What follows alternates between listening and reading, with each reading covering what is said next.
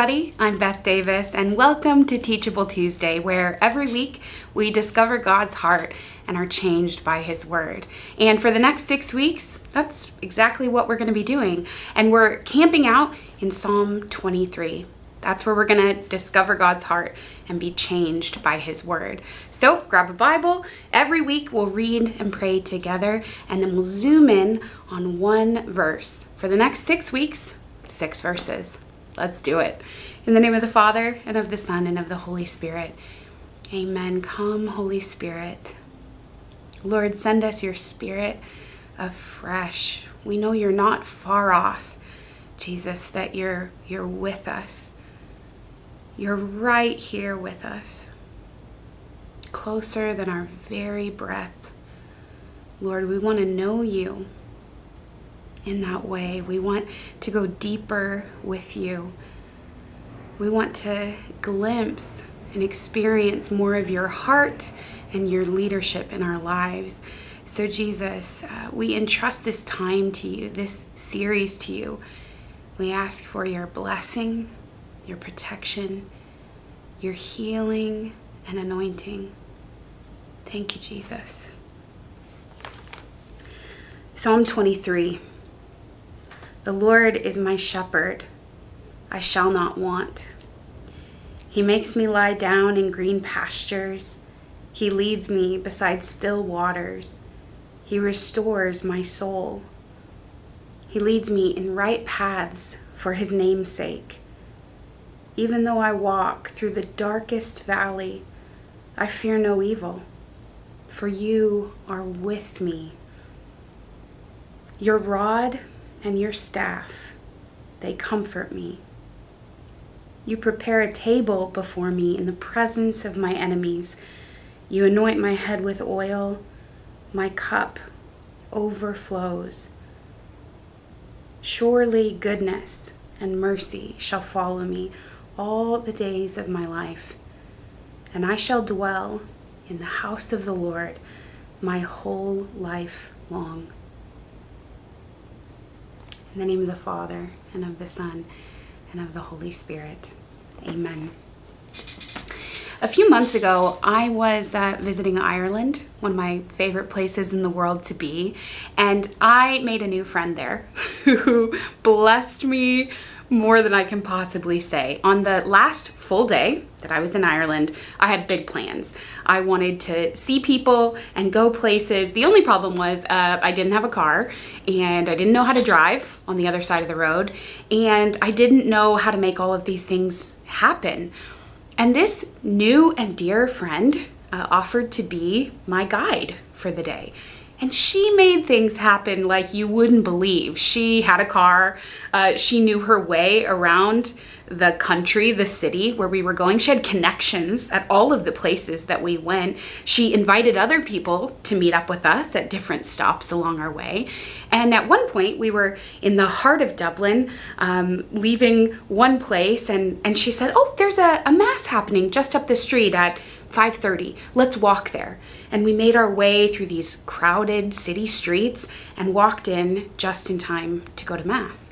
She was a true local. And so I had this incredible uh, full experience because of all of her wisdom, because of all of her connections, her generosity. I had a great day. I had a beautiful experience because of my guide. Now, I've also had the opposite experience. I remember being in Rome once all alone and utterly lost, disconnected from my friend I had been traveling with, no cell service, no Wi Fi, and feeling very afraid and confused. Now, if you take these two international travel experiences and hold them up right next to each other, which one would you choose? Well, I think we'd almost all choose to have a guide, to have a friend, someone with the connections, with uh, the insight, who knows the lay of the land, right? And I, I think these two examples can actually tell us a lot about life. It's probably been your experience too that when you're in a new situation, right? You're starting a new job or navigating a new season, maybe going to a new school or starting a new semester it's always a great gift to have someone show you around, show you the ropes. Uh, a connection there, right? A person who knows where the coffee is, who um, knows how the campus is laid out, knows something about that teacher or about your boss or your coworkers. Somebody who's gone before you in motherhood, maybe just even a season ahead, who can help you to navigate those early stages with young littles. It's such a gift to have a guide. And friends, in the Christian life, we call this dynamic discipleship. To walk with Jesus, our good shepherd who can show us the way. And isn't it a better way to have a guide? To have someone uh, with all of the connections and all of the know how showing us how to live this life on earth. Now, Christian discipleship, it's it's more than just being a follower, right? To be a disciple is really to be a student of Jesus, to watch him, to study him, to learn how to, to walk and talk and live like him. But the best part is, it's even deeper than that student teacher relationship. What Jesus is offering us, what discipleship offers us, is that we would learn from the master, that we would walk with the shepherd. And not only to learn from him, not only to become like him, but to be in relationship with him. So, for the next six weeks, we're going to talk about what the life of a disciple is like, what your life and my life could look like if we learned to walk more in step with Jesus our good shepherd. And to do that, we're going to walk through Psalm 23, just one verse at a time. We're really going to take our times and, and, soak in the Word of God, soak in Psalm 23. And I want to begin today with Psalm 23, verse 1. The Lord is my shepherd, I shall not want. And yes, that's it. that's what we're going to talk about today. That's what we're going to break open. The Lord is my shepherd. I shall not want. In fact, we're really just going to focus on the first half of that verse. The Lord is my shepherd. Because the second part, uh, the effect, right, of that cause, if the Lord is our shepherd, we shall not want. The second part really is what the whole rest of the psalm answers why we don't have to worry, what God's provision and protection looks like. What I want to talk about is the Lord Jesus as a shepherd, the Lord Jesus as the shepherd of my life and of your life. You know, sheep are some of the most talked about animals in the the in the Bible. In fact, the most talked about animal, mentioned over 500 times and I feel like you and I, we don't have the um, appreciation for a sheep and its shepherd's relationship like we would to like a modern audience in the time of Jesus, right? We need to learn what it means to be a sheep and to have a shepherd. Well, that relationship is intimate and it's important. And I want to I want to break open both of those things in the life of the shepherd and the sheep and and compare that to our relationship with Jesus as our good shepherd. So, for a sheep, the shepherd is important. In fact, this relationship with the shepherd is the most important relationship. The sheep's life absolutely depends upon the shepherd. It's life and death for the sheep. It can't provide for itself, it can't protect itself. So the shepherd is responsible for the life of the sheep, for food, for protection, for its health. The sheep needs the shepherd. It literally cannot live without the shepherd. And that relationship, because of the dependency, the desperation that the sheep has for the shepherd, for its very livelihood, it's an intimate relationship. Did you know that sheep are actually very good at recognizing faces and even more so, voices? Sheep respond to the voice of their actual shepherd. I, I know it's kind of a challenge to come down out of this spiritual way of thinking about sheep and shepherd, but I want you to understand the actual flesh and blood relationship between a sheep and its shepherd. It's so important. It's life or death for the sheep, and it's intimate because that sheep is bonded, attached to the shepherd. The, the little sheep experiences the care of the shepherd, um, the healing touch of the shepherd, the hand in the food of the shepherd, right? It's intimate and it's important. And those same two descriptions, those same two aspects can be said of our own relationship with Jesus, our good shepherd. That this relationship is intimate, this relationship is important. Jesus equates himself with the good shepherd. You know, in Psalm 23, it doesn't explicitly say the Messiah is the good shepherd. It says the Lord is my shepherd. And yet, when Jesus comes, he reveals himself in John 10 as the good shepherd. And there's a word, I, I know we've honed in on just the first half of Psalm 23, but I wanna I wanna zoom in even tighter on this one word, my. The Lord is my shepherd.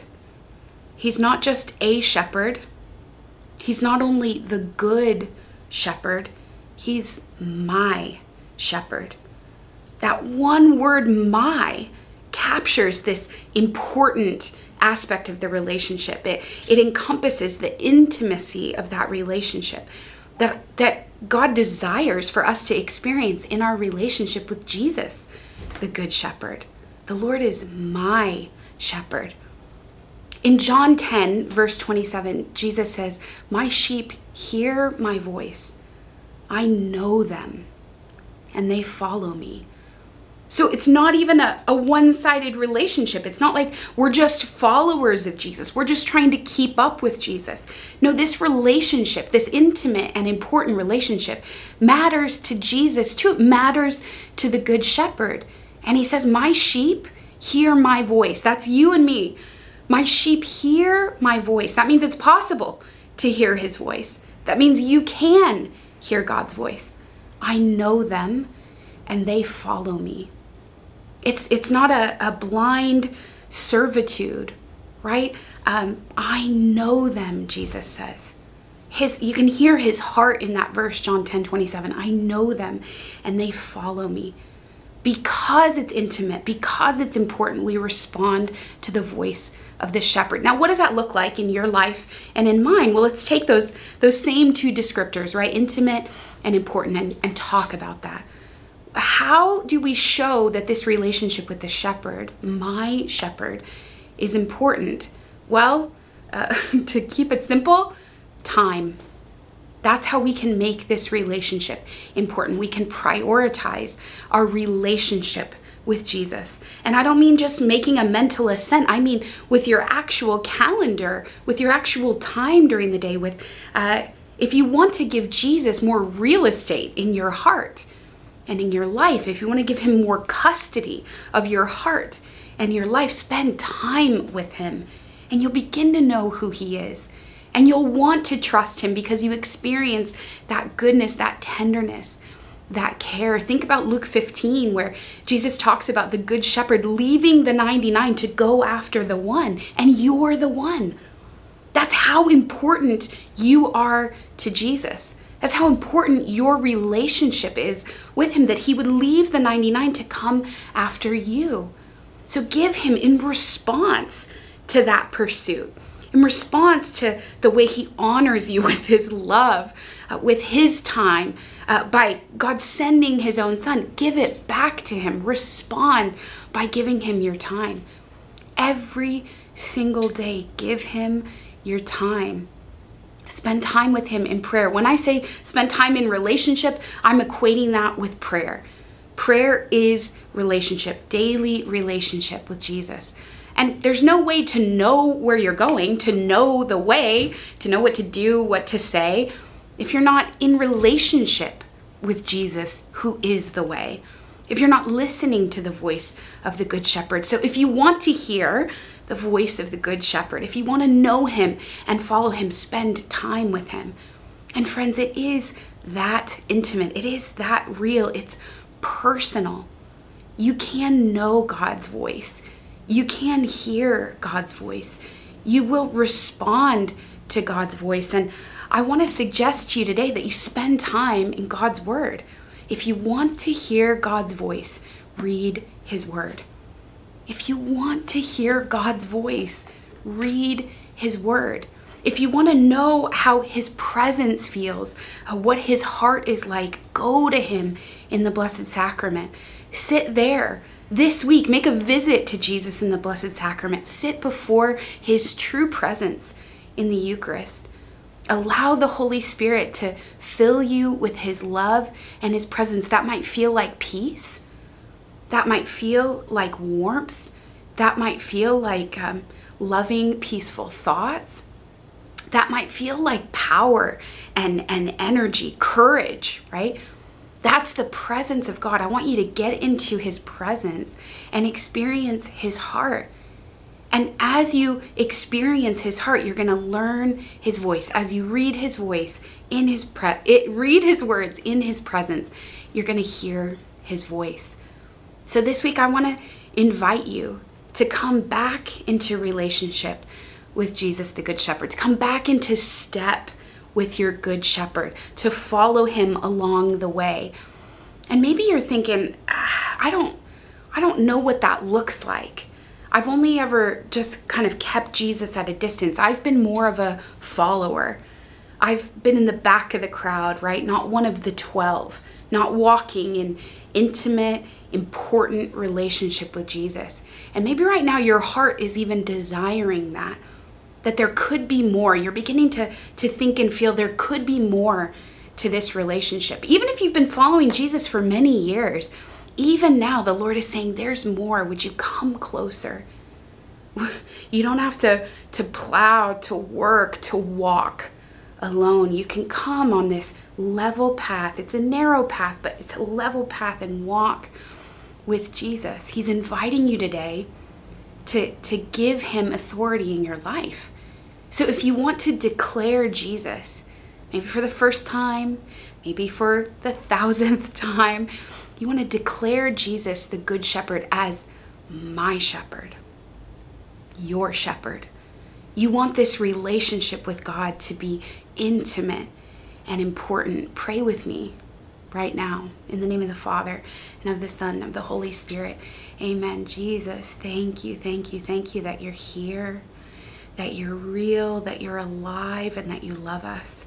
We receive your love. We receive your love. Thank you, Jesus, for helping us to receive your love. Jesus, we want to know you as the Good Shepherd. Say, Jesus, I want you to be my shepherd. So, Jesus, right now, I declare you as the Lord of my life.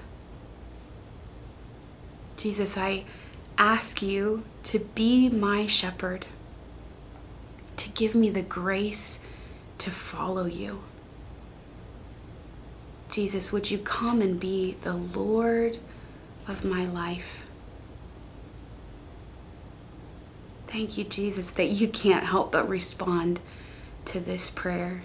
The same way that we hear your voice and respond, God, you hear our voices and you respond. You hear us cry out to you and you come running. Thank you, Jesus. Thank you, thank you, thank you.